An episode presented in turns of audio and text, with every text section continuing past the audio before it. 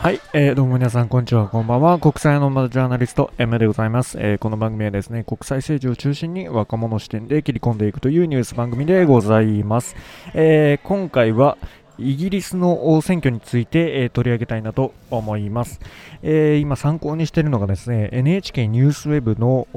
A 保守党党首選スナク前財務省と、えー、トラス外相が、え決選投票へという、えまあ、記事を見ながらあ喋っていこうかなと思います、えまあ、皆さんご存知のように、えジョンソン、え首相が、え辞任をするということでで、えその次のリーダーは誰なのかという選挙が繰り広げられております。で、まあ、結論から言えばどちらかにどちらになるのかっていうのは、えー、まだわからない段階ではあります。で、えー、このイギリスの保守党の党首選はあ、まあ、何回かあってですね、えー、まあ、候補者が、えー、まあ、結構な数がいてで、え何回か投票を重ねて最終的に絞り込んで、え決選投票になるという、え構図でしてで、え今今回、あのまあ投票を重ねて、ようやく、えー、この一騎打ち、えー、スナックさんと、えー、トラスさんが、あまあ、残って、えどちらかになるというような、え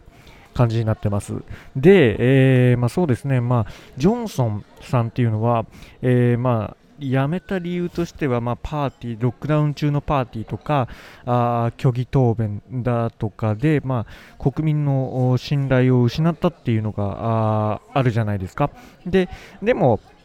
あのーまあ、EU 離脱、それからウクライナ情勢でのイギリスの貢献という面では非常に貢献をしておりまして、まあえー、カリスマ性があったんですね。うん、ジョンソンさんというのは。で、えー、そのジョンソン賞の、えー、カリスマ性に比べて、えー、公認候補はどれもそのそんなカリスマ性がないと言われてるんですよ。で、えー、そのあたりがあ今後イギリスを動かしていくときにどうなるのかっていうのが、えー、まあ、問題意識というか、えー、問題点として挙げられております。で、えこの、まあ、スナクさんとトラスさんがあ残りましたと。えー、いうような感じで、で、まあ、簡単な人となりなんですけども、まあ、スナク氏はアフリカから移住したインド系の両親のもとにイギリスで生まれたと。で、アジア系イギリス人として初の、まあ、首相を目指しているとえいうような、まあ、人となりでして、もう、あの、見た目からあ、ね、あの音声なんでちょっと画像とか出せないんですけども、もう本当に我々が日本人がイメージするイギリス人とはちょっと違ったあ感じで、えー、本当にインド系だなという、え、ような外見をしてらっしゃいます。でも、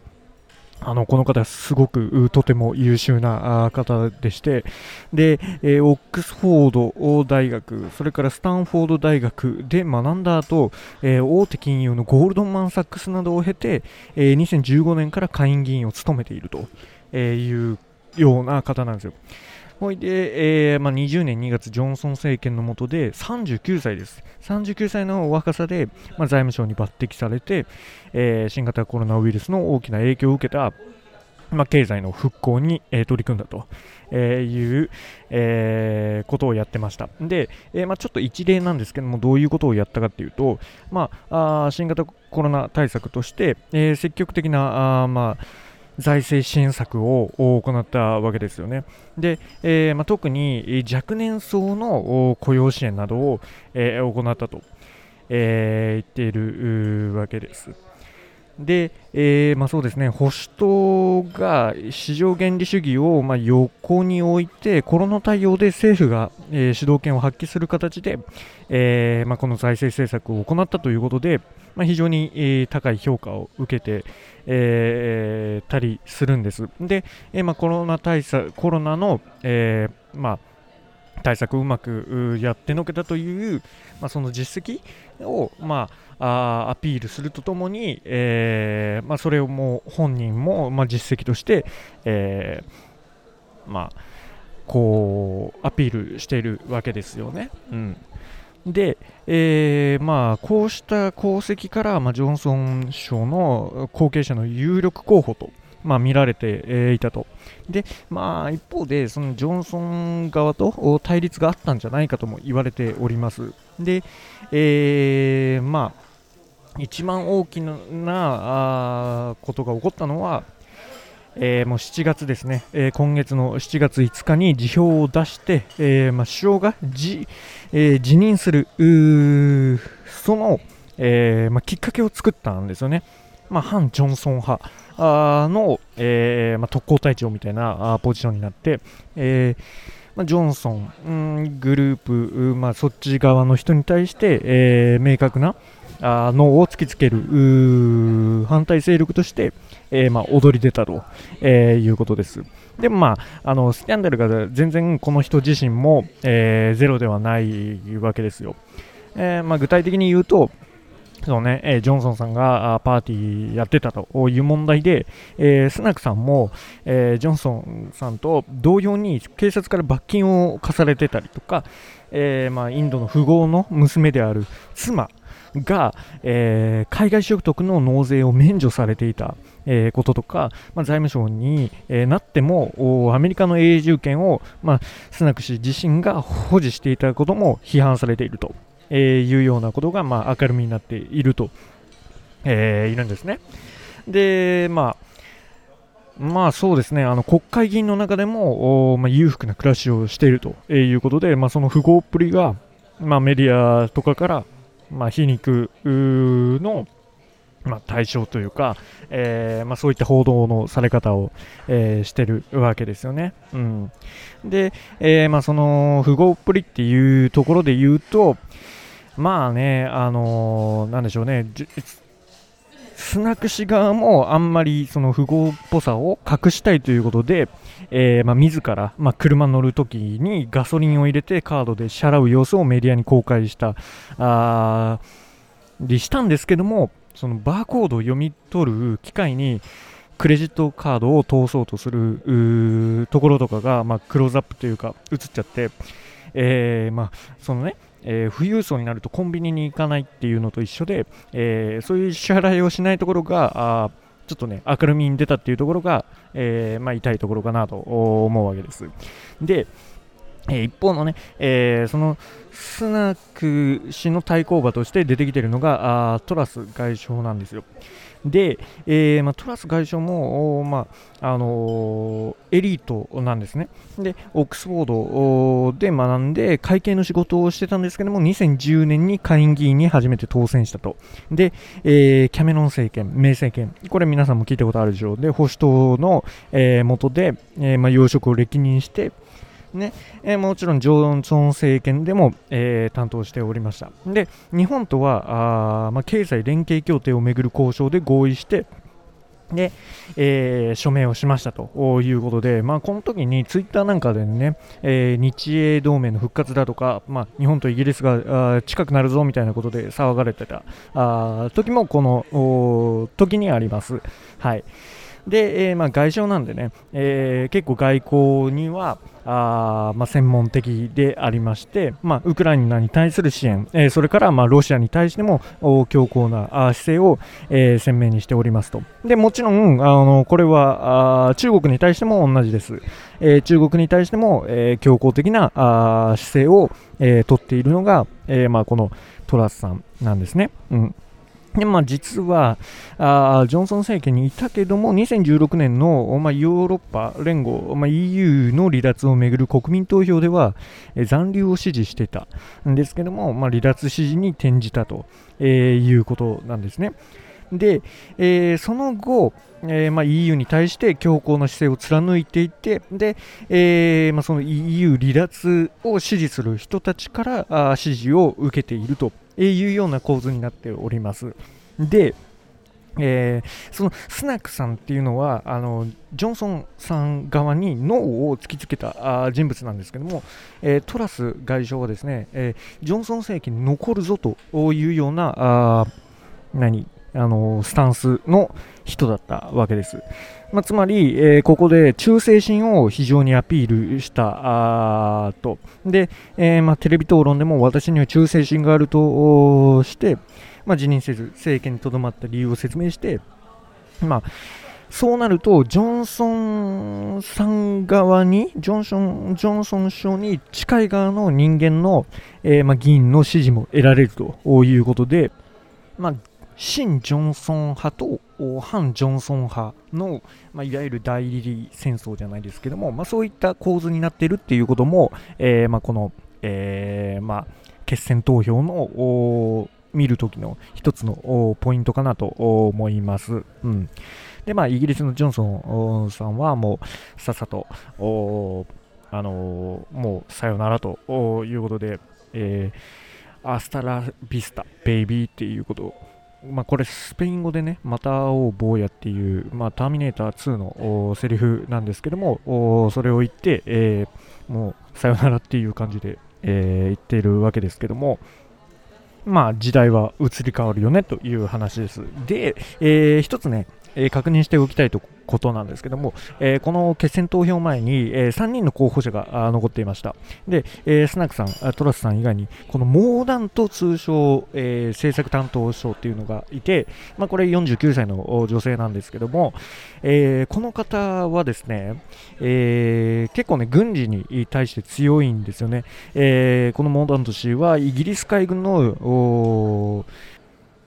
えー、予備役にも登録していて、で2019年、女性で初めて、えー、国防省に、えー、就任した。あという、えーまあ、経歴を持っている方なんです。で、えー、この方もですね、モーダントさんも EU 離脱をめぐる国民投票では、離脱派を、まあえー、強く支持していたんです。で、えー、まあ、ちょっとね、それでも、ま、ジョンソン首相からは距離を置いているというポジションだったんですね。で、えま、19年に党首選がありましたけども、まあ、この時はハント元外相を支持したという人物なんですよ。うん、で、えま、これもまた、あのスナク・トララスとはまたちょっと違う方向性だなと思うわけですけども、えまあ、この決選投票になったことで、このモーダント票っていうのがどこに流れるかなっていうのが、えー、ポイントだと思います。うんで、えー、まあ、この辺りね、EU 離脱っていうところで、えー、共通してるのはトラスさんなんで、まあ、そっちに流れるのかなと思ったりとかね。うん、で、えーまあ、いろんなところの調査によると、スナックさんが優勢っていうようなあことを、まあ、研究というか、まあ、調査の結果が出てるわけですけども、まあ、そのあたりも、えー、引き続きね、しっかりと見ていかないとわからないところではあります。で、えー、最後に日本への影響を考えたいなと思います。で、日本への影響、まあ、ぶっちゃけ、あの、このイギリスの党首選っていうのは、あまあ、今その、どこの国の大統領選挙とかもそうですけども、こうインフレがどこの国でも、まあ、進んでて、でえー、市民生活があ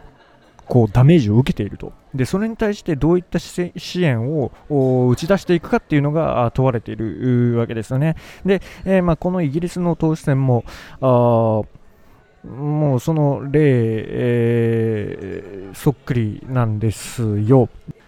でまあそうなってきたときにやっぱ強いのがこの財政とかよく分かってるスナクさんではあるっていうのは、まあ、認識しておいた方がいいんですけどもで、えー、外交ですよねその日本に影響がある、まあ、周辺国に影響があるってなった時にそうなるとトラスさんの方があまあ熟知しているっていう印象はあるんですよ。うんで、えー、このトラスさんというのはあ、まあ、トラスさんに限った話ではないんですけども、えー、特にこの日英の連携を考えるときに日本が抱えている諸問題でイギリスが貢献してくれる問題えー、って何かって考えたときにやっぱり中国の問題なんですよ。で、イギリスの中国政策対中国間はどうなるのかっていうところが問われるわけですけども、えー、このトラス外相っていうのはもともと対中強硬派ではあるんですよね。うんあのー、ね、スナクさんっていうのは経済重視なんです。で、えー、北京との関係を問われたときに、まあ、成熟してバランスの取れた関係を望んでいると、えー、今まで、えー、コメントをしていたわけです。で、えー、一方でこのトラスさんというのはもう最初の方から、えーまあ、ロシアや中国を念頭にしてこういった権威主義国家に対してはあ今こそ自由世界は、えー、反撃して経済とテクノロジーを使って、えー、恐怖ではなく自由を促進する時だと。で自由のネットワークを構築して自由のフロンティアを開拓する。自由を愛する国々が互いに貿易を行い安全保障上のつながりを構築しパートナーに投資しより多くの、えー、国を自由の軌道に引き込めば我々は、えー、より安全で自由になるというようなことで、まあ、とにかく自由主義国とえー、結束をすると、えいうようなことを訴えているわけですよね。で、えー、まあ、もしそのリーダー、首相になったら、えー、新疆ウイグルで起こっていることをジェノサイドとして、え認めると言っているわけです。で、えまあ、もう最初からこの対中国、まあ、ロシアに対しても、え、強硬派を、え、貫いて、え、いたわけですけども、え、ちょっとね、あの、日本メディアでも、えー流れがあ変わってきました。えー、と7月25日なんですけども、えー、イギリスのこの党首選で、まあ、討論会があったということで、でえー、このスナクさんは、あのー、なんと、中国に対しても強硬派を強硬路線を表明したんですよね。まあ、具体的には中国は英国と、まあ、イギリスと世界の経済、国家安全保障にとって最大の長期的脅威だと言ったんです。でえ、イギリスと西側の政治家はあまりにも長い間このレッドカーペットを敷いてえ中国の極悪な活動や野心に目をつぶってきたと。で、えー、私は首相就任1日目からこれを変えていくと、えー、言ったわけです。うんで、えー、まあ、中国政府系の、まあ、孔子学院ってあるじゃないですか、中国を学ぶところ。で、えー、まあ、それをイギリスでは禁止すると、えー、言ったんです。で、え中国のスパイ活動に対抗するイギリスの企業を支援するための情報機関を活用すると、え言っているわけなんですね。で、え戦略的なあ重要なハイテク機関は、え中国による買収を禁止する等々打ち出したわけですよ。で、これでね、えーまあ、今までそのスナクさんの発言を聞いて、えー、北京のとの関係を重視しているんではないかと、えー、批判されていた層を取り込むことになったと、でえー、これだとトラスさんとの、えまあ、違いがなくなるわけですよね。うん、でまあここに来てスナクさんとトラスさんのこの対中政策っていうところでは、えーまあ、差がなくなってきたのかなと思うわけでありまして、まあ、もちろんその、えー、ジョンソン政権というのが、えー、今、世界的な流れを受けてこの香港の問題とかあってね。で、えー、まあ、ウクライナの危機があったでしょ。で、え中ロに対して、え強硬派になっていたと、えでまあ、その流れを受け継いでわざわざぶっ壊す必要はないですからねでその流れを受けて、えこの2人はあトップとして舵取りをしていくのではないのかなと思います。まあ、つまり今のところ対中国というところで見ると、えー、変わりはなさそうだとジョンソン政権の継承になるんじゃないかなと、えー、思うわけであります。はいとすると、えー、あとはイギリス国民が、その普通のね、えー、経済的な問題、その生活苦とかいうところでどちらを選ぶかっていうところなんですけども、ちょっとスナック氏がリードしてるかなという印象であります。はい、えー、今回はイギリスの党首選について、えー、お話ししました。それではまたお会いしましょう。ではまた。